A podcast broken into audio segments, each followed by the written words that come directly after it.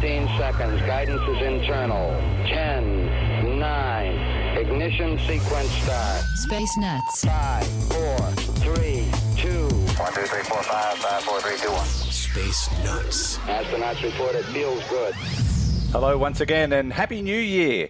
Thanks for joining us on the latest episode of the Space Nuts podcast, episode 235 is what it says on there. Notice the professional the professional rundown sheet. It's all backwards. Uh, anyway, I'll have trouble reading that. Uh, my name is Andrew Dunkley, your host, and joining me as always is the good Professor Fred Watson, astronomer at large. Hello, Fred. Hello, Andrew. Happy New Year. Uh, I wanted you to see my uh, astronomy face mask that uh, my daughter sent me for my birthday at the end of last year. it's got all the constellations on. Sadly, they're all in the wrong place, but they are the right constellations. They're the real thing. so this is my yeah, this is my new uh, fashion accessory, uh, which I don't need in here because I'm on my own. The nearest person is 20 meters away in a different room, so I'm going to take it off. But I thought you'd like to see it. Yes. That's a beauty. I love it. It's good, isn't it? Yeah, it's Um, great. I like that too. Yeah, very clever. I, actually, I've seen a lot that people have uh, b- been creating. Uh, you've got to give um, humans uh, credit for their ingenuity. That some of the face masks that have, have started popping up around the world just are so imaginative. I'm not so sure about the zombie ones because I think they'll scare children. Yeah, But I some of them where you look like you're a skull and I've got a I've got another good one to show you in a later episode. So that's one I haven't worn yet, but I've seen it, so that'll be good. yes. Uh, and uh, by the way, how was uh, how was Christmas and New Year? What did you get up to? I wrote two chapters of the new book, uh, and I'm still forging ahead to try and get it get the text out the way as soon as I can, so I can start on the cartoons for it because that's the next big thing. Yeah, Oh, oh, just don't go away. This is I so impromptu. Hang on, hang on. he's gone, ladies and gentlemen. Uh, that was the late Andrew Dunkley, who's just revealed his chest full of uh, sorry, his his bookcase full of trophies. Here we go. hang on. It's done. Is it? Oh, the the book's done. Yes. The Hitler Well, back with you. Paradox. What Yeah. a title! So that's that's ready for my proofreader. So um, You should, we're all good to go. Good to go. Yeah, yeah. It's you need actually an like, ed- it's a hard copy. yes, hard I need an editor. I need, you need I an need a, editor, a yeah. proofreader, proofreader. an editor, and a and a miracle. So Well, miracles happen. anyway, um, anyway, that will be out sometime this year. Probably the same Great. day as Fred's. Yeah. Oh no, that's not till October. Mine comes out. I can wait. Yeah, oh, good. No rush. your, your, your fans can't though, Andrew. Uh, fans well. Yep, Yeah. both of them. Yes, that I know. includes me. that includes me. Now, we better get down to business. So, New Year was good, Christmas was good, ours Yeah, was good, uh, yeah. very, very quiet. So, um, we, we didn't get up to much. Not that we could because there, there were so many restrictions that we had to deal with because of the Sydney outbreak. But um, yeah, hopefully things will get better this year. But that's a wish against a wish, I think.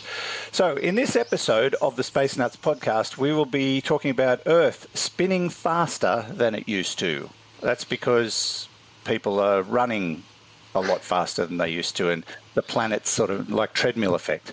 Um, uh, China, it is, it's true. Chinese astronomers, we, we've got a lot of speed going on, not the wrong kind of speed. We've got speed, a lot of speed going on in this uh, week's episode. Chinese astronomers find nearly 600 high velocity stars. That's because most of them are 17 years old. Um, now, and, and a couple of questions coming up. One from Tom in the uh, Midlands of the UK uh, around Benford's Law, which this fascinating question. And Daryl in South Australia has a "What would happen if?" Question for us. I love those ones. So we will deal with all of that today on the Space Nuts podcast. Now, Fred, uh, to our very first uh, topic for 2021 Earth is spinning faster than it used to. Someone suggested the treadmill effect. I suspect otherwise. Actually, um, you know, the treadmill effect is as good a guess as any because at the moment nobody knows why. so yeah. Oh, well, that was a, a, short segment. Yeah, it's a theory that uh, look, it's a theory that is uh, as, uh, it should go into the mix for what the reason is for this uh, faster spinning Earth that we're seeing, uh, and it, it sort of flies in the face of the normal um, wisdom about the uh, spin. We've known ever since the invention of atomic clocks and probably a little bit before that actually. Uh, but we, we, we know that the the Earth's rotation is not constant. Uh, it's a very poor timekeeper. Mm. It's sort of, uh, it, it, and it's because its spin is affected by things like the sloshing around of the liquid iron core in the middle, uh, or the solid iron core in the middle, and the liquid iron core above it, um, and the excuse me, the convections in the mantle. But it's also affected by other things like melting ice sheets and ocean currents and things of that sort. All of those things affect the rotation of the Earth. But uh, as you and I have spoken about before, Andrew, the the normal way it changes is by slowing down. Uh, and that's because of the tidal friction effect between the Earth and the Moon. The Earth is gradually uh, uh, putting energy into the moon, which makes it recede away from us. And that energy has to come from somewhere. And by and large, it comes from the slowdown of the Earth's rotation. But it's not just a you know a constant drift downwards. It's got bumps in it, and we had a bump effectively last year. Uh, 2020 apparently had more uh, short days uh, than we've had for quite a while, which means that the, the spin is going up. Sorry, Andrew, go ahead. I, I, no, I, I, knew that last year felt quicker.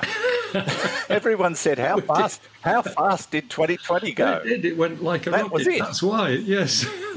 well, the shortest uh, day was uh, and but by day now we don't mean daylight or anything like that. It's the the standard yeah. day is eighty six thousand four hundred seconds. That's how many seconds you've got in a day, uh, which is twenty four times three thousand six hundred, the, the number of, uh, of, of seconds in an hour. So um, the shortest day was actually July the nineteenth last year. The depths of our winter down here in Australia, but uh, high summer up in the northern hemisphere, and the uh, the yep so that 86,400 seconds uh, was short by 1.4602 milliseconds. So it's it's not really it's not really something you'd notice, but uh, it is a short day. Blink, blink, and you would miss it blink and you would miss it. Uh, you definitely yes. miss it. Yes, blinks are usually longer than a millisecond, so you would. Um, but yes, there's no. So I should say that nobody's worried about this particularly. Um, it's just a reflection of the fact that the Earth is, uh, you know, is variable in its spin, and exactly as I was saying, um, things like the, uh, the, the, the, the movement of uh, of material within the Earth, but also I, think to some extent we're seeing the sensitivity the sensitivity of the Earth to what actually happens on the surface, and that's um, because on the surface there's effectively what's called a bigger moment of inertia, so that things that happen on the surface actually have a bigger effect. Uh, and that's why um, just the level of snowfall, for example, uh, over a continent like Greenland or over an island like Greenland, and even things like the erosion of mountains by glaciers and that sort of thing, all of these can change the speed of the planet's spin. Um, the the other side of it, and maybe this is a little bit more concerning, is that um, uh, um, atmospheric and climate scientists are looking at this as um, perhaps are seeing something like the effect of global warming, where you've got uh, snow caps melting uh, and the snows high mm. up in the you know in the mountains actually disappearing. Um, so it's uh, it's really, you know, it's a, an interesting yardstick, um, and it may mark the beginning of changes in the way the Earth rotates. Now, um, the people who are really most uh, upset about it are the computer scientists, and they always are because um, that's why computer scientists hate the fact that the Earth's spin is gradually slowing down because, in order to compensate for that, we introduce leap seconds periodically. Uh, I think there's something like That's right. 30 been introduced since 1975, was it? The first uh, time a leap second was put in. Uh, and they, uh, but their, their computers uh, need to be adjusted if you put a leap second in. Uh, and that's a big pain in the neck because it's on, you know, systems on board spacecraft. It's all over the place uh, where things have got to be changed. Um, and the the idea of the the Earth speeding up a bit could mean that you put in a negative leap second. That's to say, you take out a second at the end of a six month Oh. period. It's, it's either the 30th of June or the 30th of December that these Yeah. are put in. So you could take one out.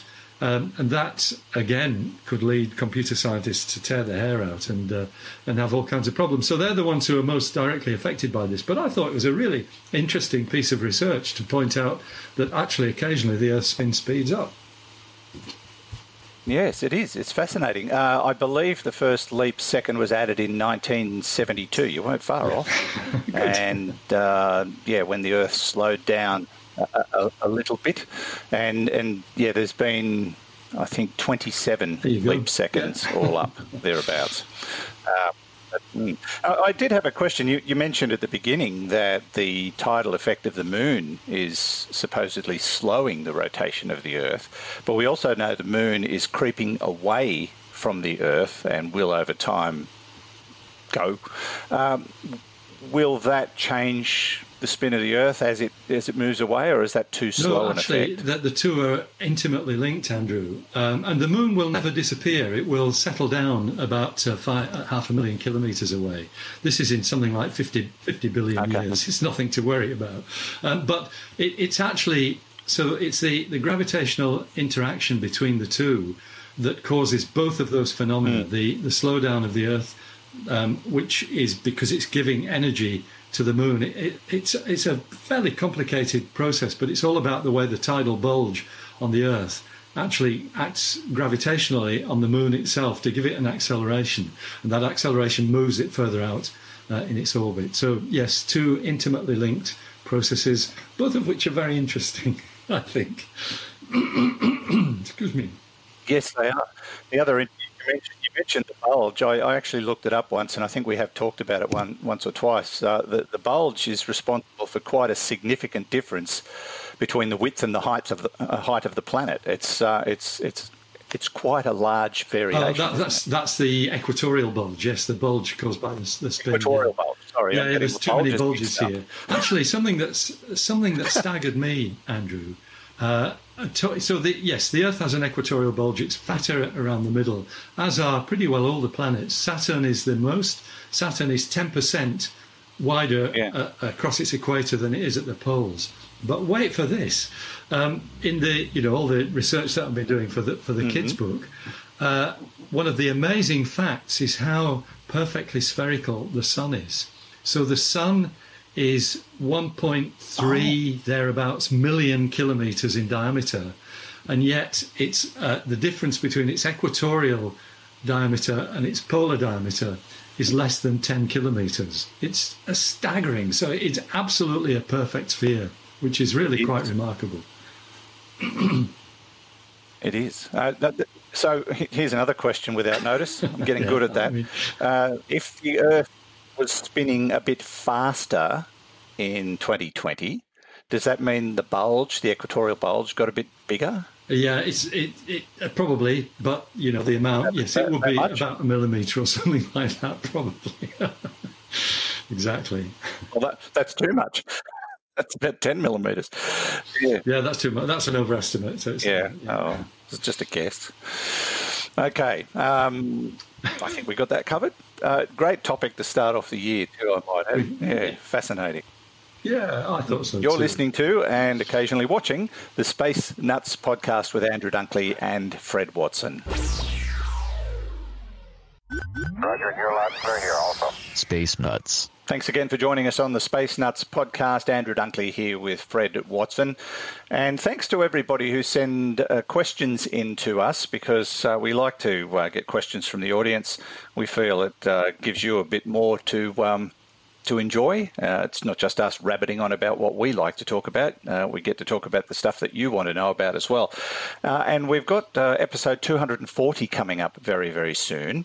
And uh, as we tend to do on the rounded numbers, we offer the opportunity to go all in. So if you've got a question buzzing around in that massive brain of yours that you would like uh, Fred to tackle, please, please, please send it in to us. Just go to the Space Nuts podcast website.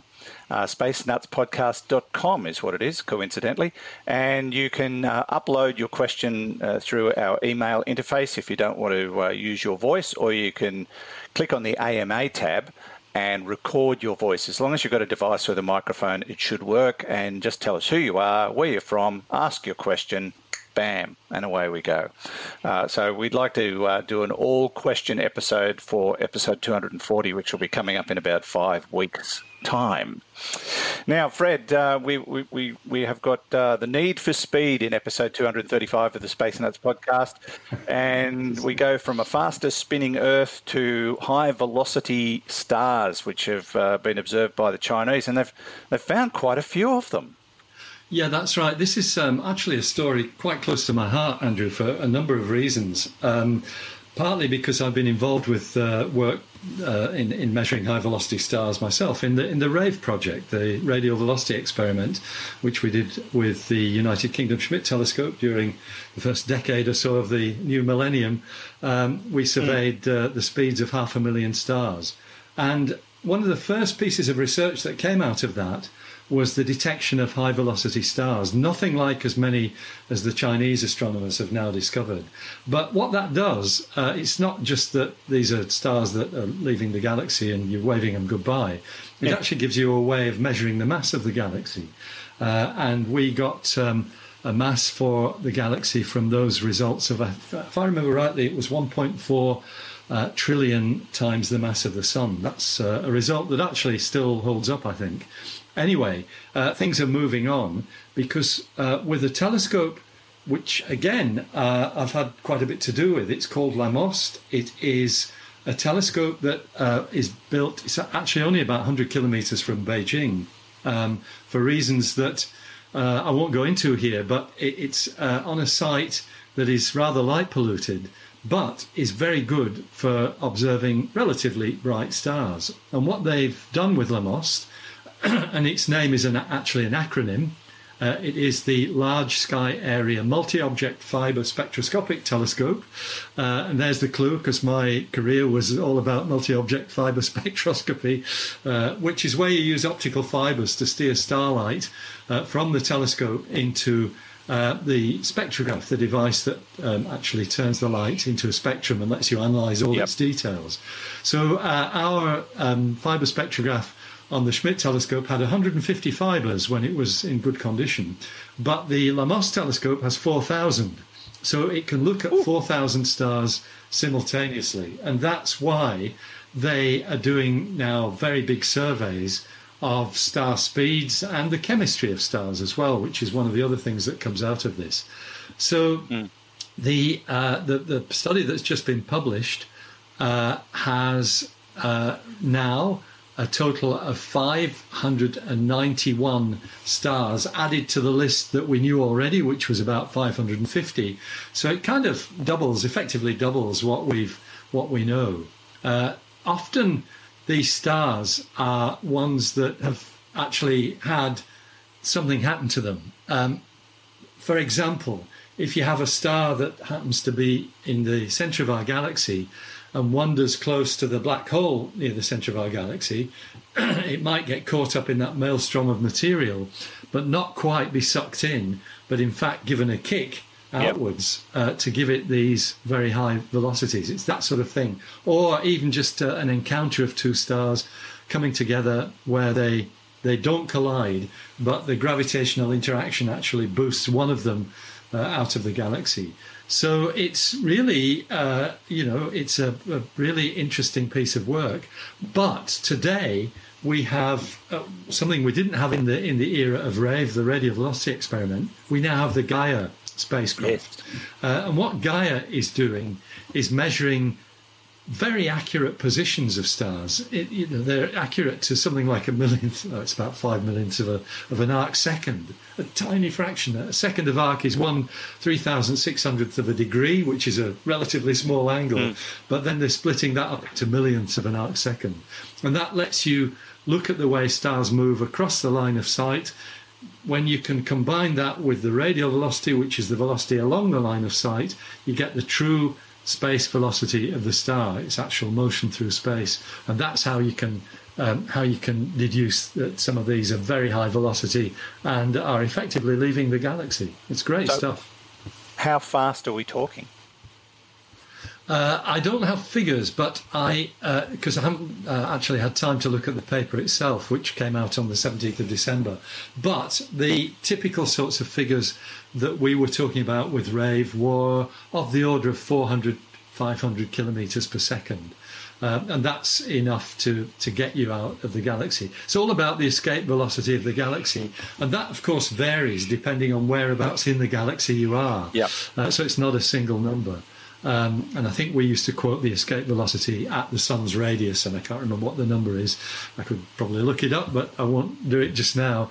Um, I think it's less than 400 kilometres per second, but you get the drift. It's these are velocities in the region of a few hundred kilometres per second.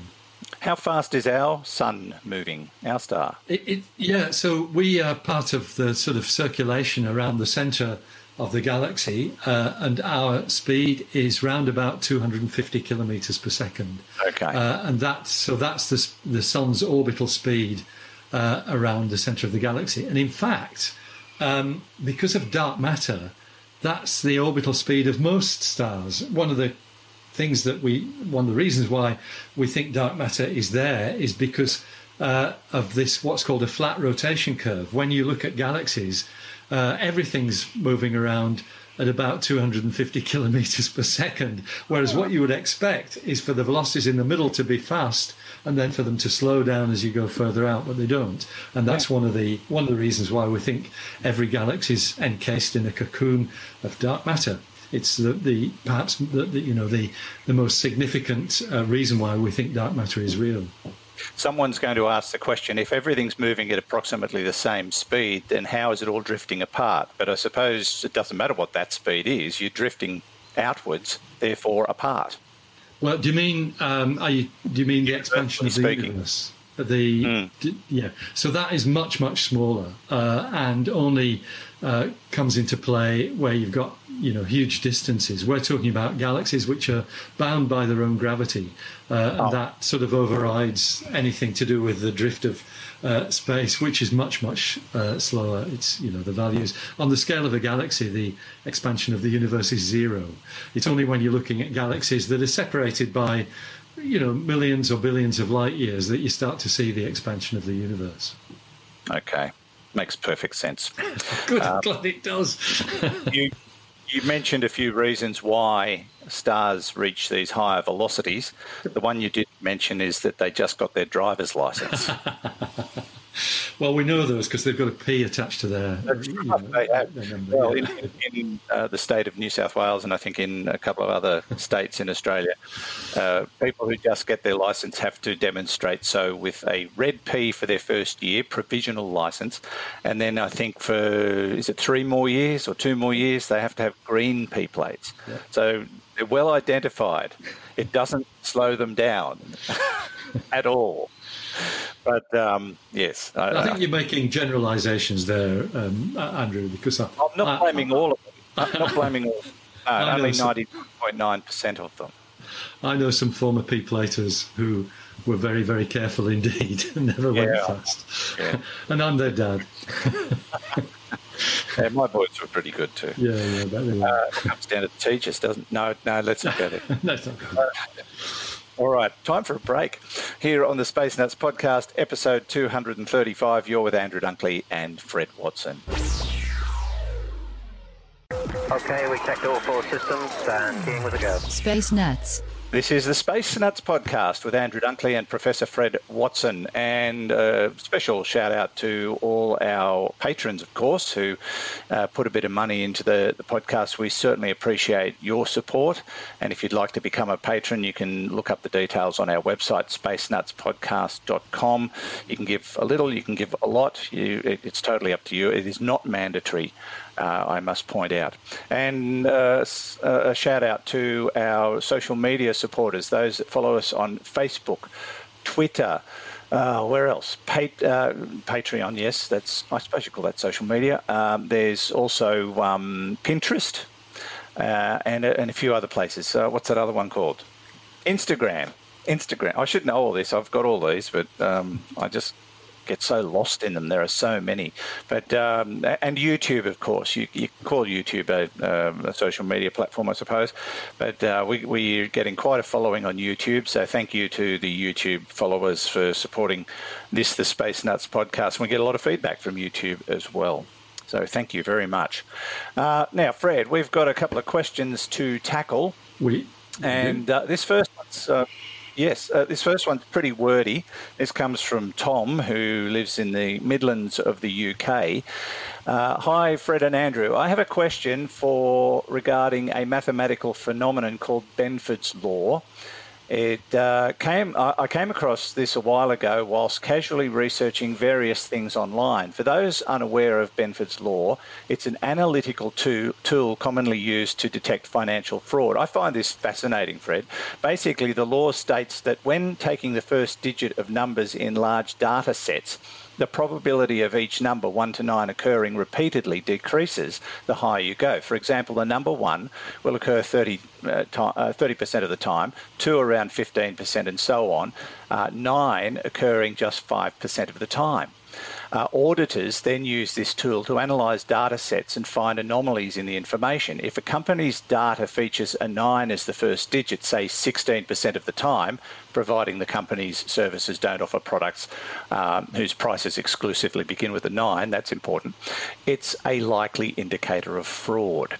So, uh, now to the actual question part. In Benford's law, uh, is Benford's law commonly used in astronomy to analyse things like distances between stars, galaxies, exoplanets, or for other large sets of data relevant to astronomy? I've read several articles that have explained how they've uh, explored this law in nature for things such as depths of earthquakes, sizes of animals, and infectious diseases, but there doesn't seem to be a, a huge amount on astronomy and space. If this law applies not only to finan- uh, financial information, um, but uh, much to the natural world and the universe, that's, uh, that would be somewhat intriguing. Love the podcast. Discovered it four months ago. I tend to listen to it whilst uh, playing a space exploration game, which really enhances the experience. I'm fully caught up and now have begun re listening to some episodes, you poor thing. Uh, if you could start recording twice a week minimum, that would be great. Hope you're both well. All the best. Tom from the UK Midlands. Benford's Law. I like the sound of this. It's interesting. Yeah, it was actually, um, and in fact, um, Benford was only the, was the second person to discover this law because it was also discovered uh, 50 years earlier in 1881 by uh, an astronomer by the name of Simon Newcomb, an American astronomer. Oh, so it's sometimes known as the Newcomb Benford law. So astronomers have certainly looked at these numerical distributions. But um, um, Tom's right, actually, that it's not a tool that is widely used in astronomy, although I take his point that, um, you know, other natural things have been used to, to, to, to or have been shown to fit this law, like mathematical or physical constants. Um, it's uh, it's it's a really very interesting thing. I think financial fraud is probably its biggest use. Uh, but uh, the point mm. I was going to make is that in astronomy, um, there are statistical tools which are quite different from this and very much more uh, suited to the problems that we face in astronomy, which are looking things like looking for trends in the metal content of stars in their atmospheres or their surface gravities, how they're distributed with uh, distance in the galaxy. Um, and for that, the kind of statistics that we use are, are perhaps in some ways more conventional, although uh, the flavour of the month is still something called Bayesian statistics, which is um, a statistic set of statistical tools that um, involve you effectively taking a guess at what the answer might be. So you, you, fix something called a prior, and the prior is your starting point when you are going through the statistical number crunching uh, to.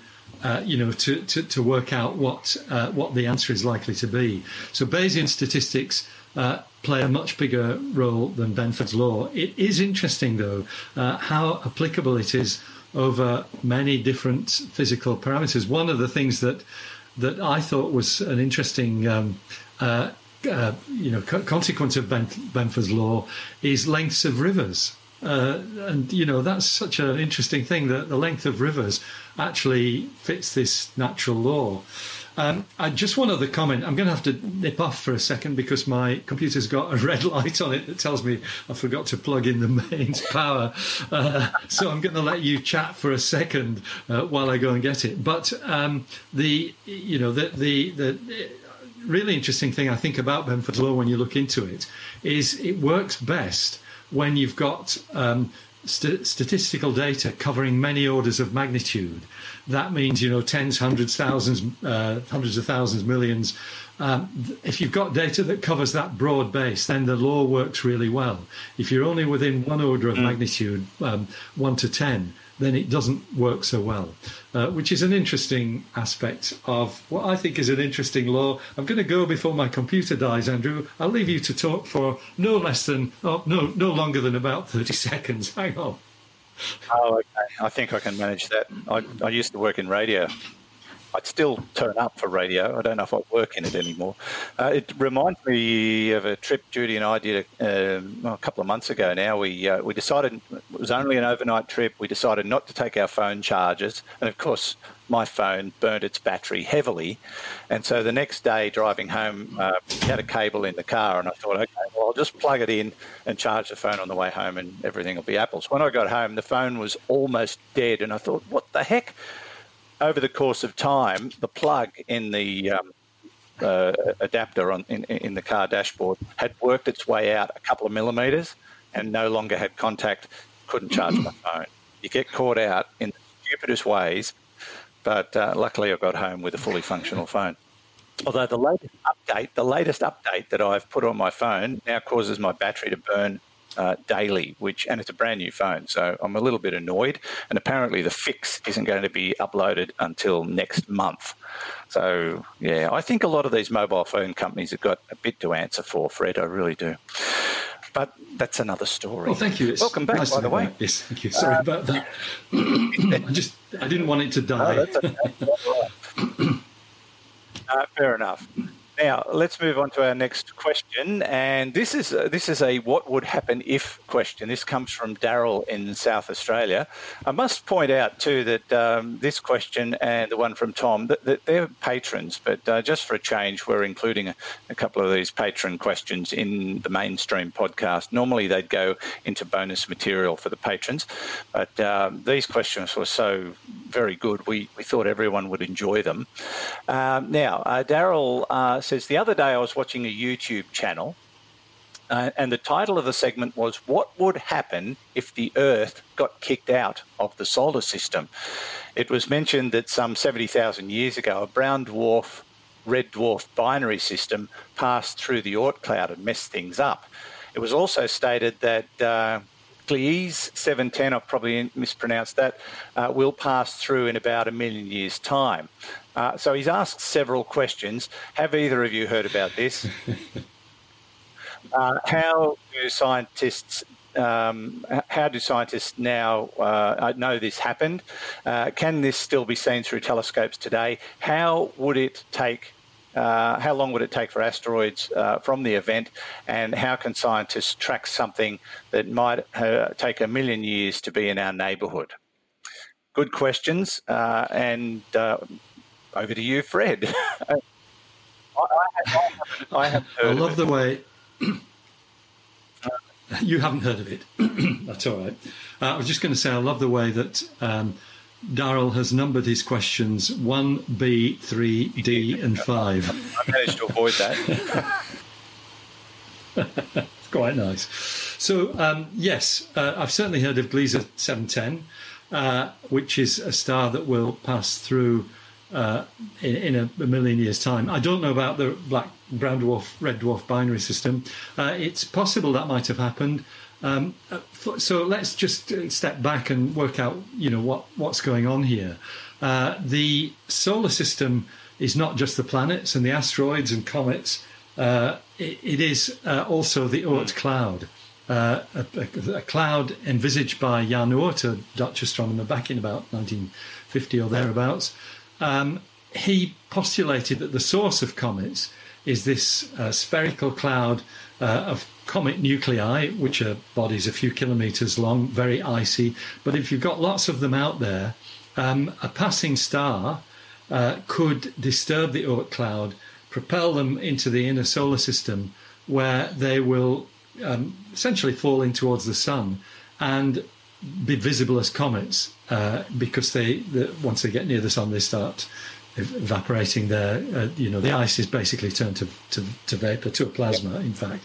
Uh, and then you can see them. But of course, if that happens on a wholesale scale, if you've got something that churns through the Oort cloud and disturbs it and sends a whole lot of comets into the inner solar system, there's a good chance that some of them are going to hit the Earth. Mm. And so people who look at asteroid impacts and things of that sort, and the history of the Earth in terms of uh, mass extinctions and cratering and things of that sort, they are the people who uh, I think would be saying, well, something happened here. We had uh, a whole lot of impacts, um, mass extinctions. Uh, maybe that was because something passed through the cloud, and you can actually, you can actually, uh, you know, this is going to one of Dar- Darren's questions here. B, I think, actually, not two, it's B. Uh, how do scientists know this happened? You can look at stars uh, now, especially that we've got the Gaia data set that we were talking about a few minutes ago, these exquisite positions of stars, which also give us the chance to work out their motion, how they're moving. If you combine that with radial velocities taken from a spectrograph, then you've got this uh, the complete motion of a star and uh, if it's, you know, we can look at stars out there in the universe and say, well, or in the galaxy and say, well, this one would have been in our vicinity, um, you know, a um, few hundred thousand years ago or something of that sort. So that's how that kind of deduction is made. Um, and so that red dwarf binary system, as I said, I haven't heard of that one, but it, it, it, if it's um, if it, if it really exists, then it probably is something that has been observed through telescopes. Um, the uh, Gliese 710 is much better uh, defined because that's one that's kind of on its way. Uh, it hasn't passed through the the solar system yet. Uh, it's uh, it's a red dwarf star. Uh, Gliese stars are essentially red dwarf red dwarfs. They come from Gliese Herr Dr. Professor Gliese's catalogue, oh, uh, and that's his number 710 in the catalogue uh, it is expected that uh, there will be an interaction between Gliese 710 and the Oort cloud uh, because it will come in closer probably than the Oort cloud. It's um, 0.2 light years is its minimum distance. The Oort cloud is round about that distance from the from the sun. Uh, so this is an event that is expected to occur on our best figures in 1,281,000 years' time. And that again comes from the Gaia data. So it is uh, it's a close approach, and that is likely to disturb the Oort cloud. And so uh, the other one of the other questions that Daryl has asked, question D, how long would it take to see asteroids from this event? There would actually be comets rather than asteroids because uh, the Oort cloud is the reservoir of comets. Uh, they would take, yes, tens of thousands, hundreds of thousands of years to spiral in from the Oort cloud into the inner solar system, maybe of on average 50 to 100,000 years. So it's not an immediate thing, uh, but this star is itself um, kind of not an immediate effect. It drifts through the sky at a relatively leisurely pace. I think I saw a figure of one arc minute per per year, I think, was what I saw. It might have been. Let me just see if I can pick that up again. Uh, it was it was certainly something that would be easily visible. It's a star that will be relatively bright. In fact, they were suggesting a magnitude of about minus two, which is as bright as Mars gets when it's uh, when it's brightest. Uh, I'm sorry, I can't find that that figure of its uh, of its drift. Um, but uh, eh, the star w- would be there, and um, you know it doesn't whiz through the Oort cloud and bash everything up. It's a very leisurely process, but the effect of uh, you know of this uh, hundred thousand years or so after the closest approach, um, when the star would still be visible in the sky, uh, that's when you start getting the comets feeding into the inner solar system. Um, and the, the last question how can scientists track something that might take a million years to be in our neighborhood? It's exactly what I've just said. It's looking at the information we get from Gaia and the radial velocity surveys. That gives us the space velocity of a star, and then you just map it forward because there's not that much else happens in the, uh, you know, in the period in our galaxy. You've got to look at any other stars that it might interact with, but um, a million years is, you know, it's it's not that long in the grand scheme of things. So it's very very interesting, uh, really interesting question. I'm, I'm very glad that Daryl raised that one. Yeah, it's a ripper. Yeah. Um, so, yeah. Could be a ripper for uh, anybody, any of us who are still left around in 1.28 yeah. million years. Well, uh, a question about the predictability. I suppose a million years out, that makes it a little bit of a lottery, doesn't it? Um, only in the sense that you might have ignored or missed that there's a faint star somewhere between it and us that will disturb its path, uh, and that mm.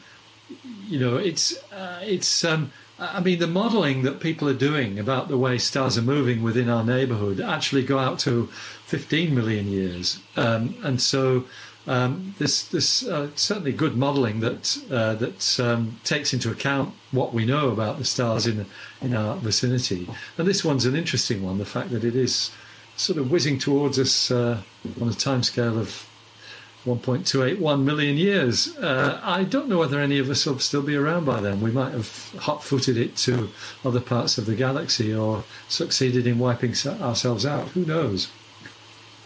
Hopefully, the former. I hope so too. anything. Yeah. yeah. I hope so too. Yeah. So, uh, just going back to one of my so, comments, Andrew, it is one arc minute a year is its motion through the through our sky when it's at its at its nearest. Right. Um, could something be disturbing the Oort cloud now and us not know about it, or are we pretty well au fait with with what's happening around us in this vicinity? Um, it, it's it is possible. Um, you know, the, the Oort cloud, the problem with the Oort cloud is it's so far away and the objects in it are so tiny that it's not really well bound to the solar system. So it, you don't have to give it much of a push to disturb things. Uh, and people have suggested, you know, even giant molecular clouds in the neighbourhood of the sun uh, could disturb the Oort cloud. In fact, I worked with um, some astronomers back in the 1970s and 80s who very much had that picture that um, there are episodic disturbances of the Oort cloud over periods of uh, hundreds of millions of years. Every so often, you come near one of these regularly. Come near one of these giant molecular clouds. The Oort cloud gets disturbed, and you get uh, an episode of bombardment on the on the Earth's surface. Um, Victor Clube and Bill Napier, my two colleagues in Edinburgh, were very big on this on this view. Um, but we we do have uh, you know we do have evidence that um, s- certainly, there have been periods where the bombardment by the Earth has been much higher than at other periods, and not just right at the beginning. In the early history of the solar system, 3.8 or 3.9 billion years ago, there was something called the Late Heavy Bombardment, which in which was a time when everything was charging around. But there have been these other periods since then, yeah. where it's looked as though there have been more high, higher rates of cratering uh, on inner solar system bodies, which suggests that there's been more impacts, and that suggests that maybe something has upset the Oort cloud a bit. And I suppose it's also possible something disturbed it, what, I don't know, 50 to 100,000 years ago when humanity wasn't a thing. And we might see the effects real soon. Uh, that, yes, that's true. Actually, 100,000 years ago, humanity was a thing, but um, we were different yeah, not not quite as well in tune with the uh, the, the, the, star, the sun's neighbourhood as we were then. They just knew things were flying down at them. Uh, I mean, the um, point mentioned in the YouTube channel that Daryl watched, and I confess I haven't had time to watch this video, although he's given us a link to it. We'll try and do that. Uh, but that talks about an event 70,000 years ago um, that would have messed things up. So we, we could still see the effect of that. We could, yes, that's right. Yeah, we could. Mm. Yeah, watch out for it. Watch watch this space. Yes, thanks for the great news, Daryl. Appreciate it. Um, yeah. No, thank you for your question. It was a good one. I, I, I, do enjoy the what would happen if. So if you want to um, fire us one or two of those for episode 240, uh, we could have a bit of fun there um, because I'm sure people have got something in mind about what if. So we'll uh, we'll look forward to those. Uh, and don't forget again, if you do have a question, you can upload it uh, via our uh, um, website, spacenutspodcast.com, AMA link for voice um, if you want to record your voice, uh, or you can just do it through the email interface and send us the text, whatever way suits you. Uh, that brings us to the end of another program and our first one for 2021. Thank you, Fred, as always. It's it's great fun and a great pleasure. Yeah, we'll we'll find other interesting stuff to talk about next time, and I look forward to it, Andrew. All the best, and see you soon. Okay, Professor Fred Watson, astronomer at large, part of the team here at the Space Nuts podcast, and a special hi to Hugh back in the studio. And from me, Andrew Dunkley, and all of us, thanks for your company. We'll see you on the very next episode. Bye bye. Space Nuts. You've been listening to the Space Nuts podcast.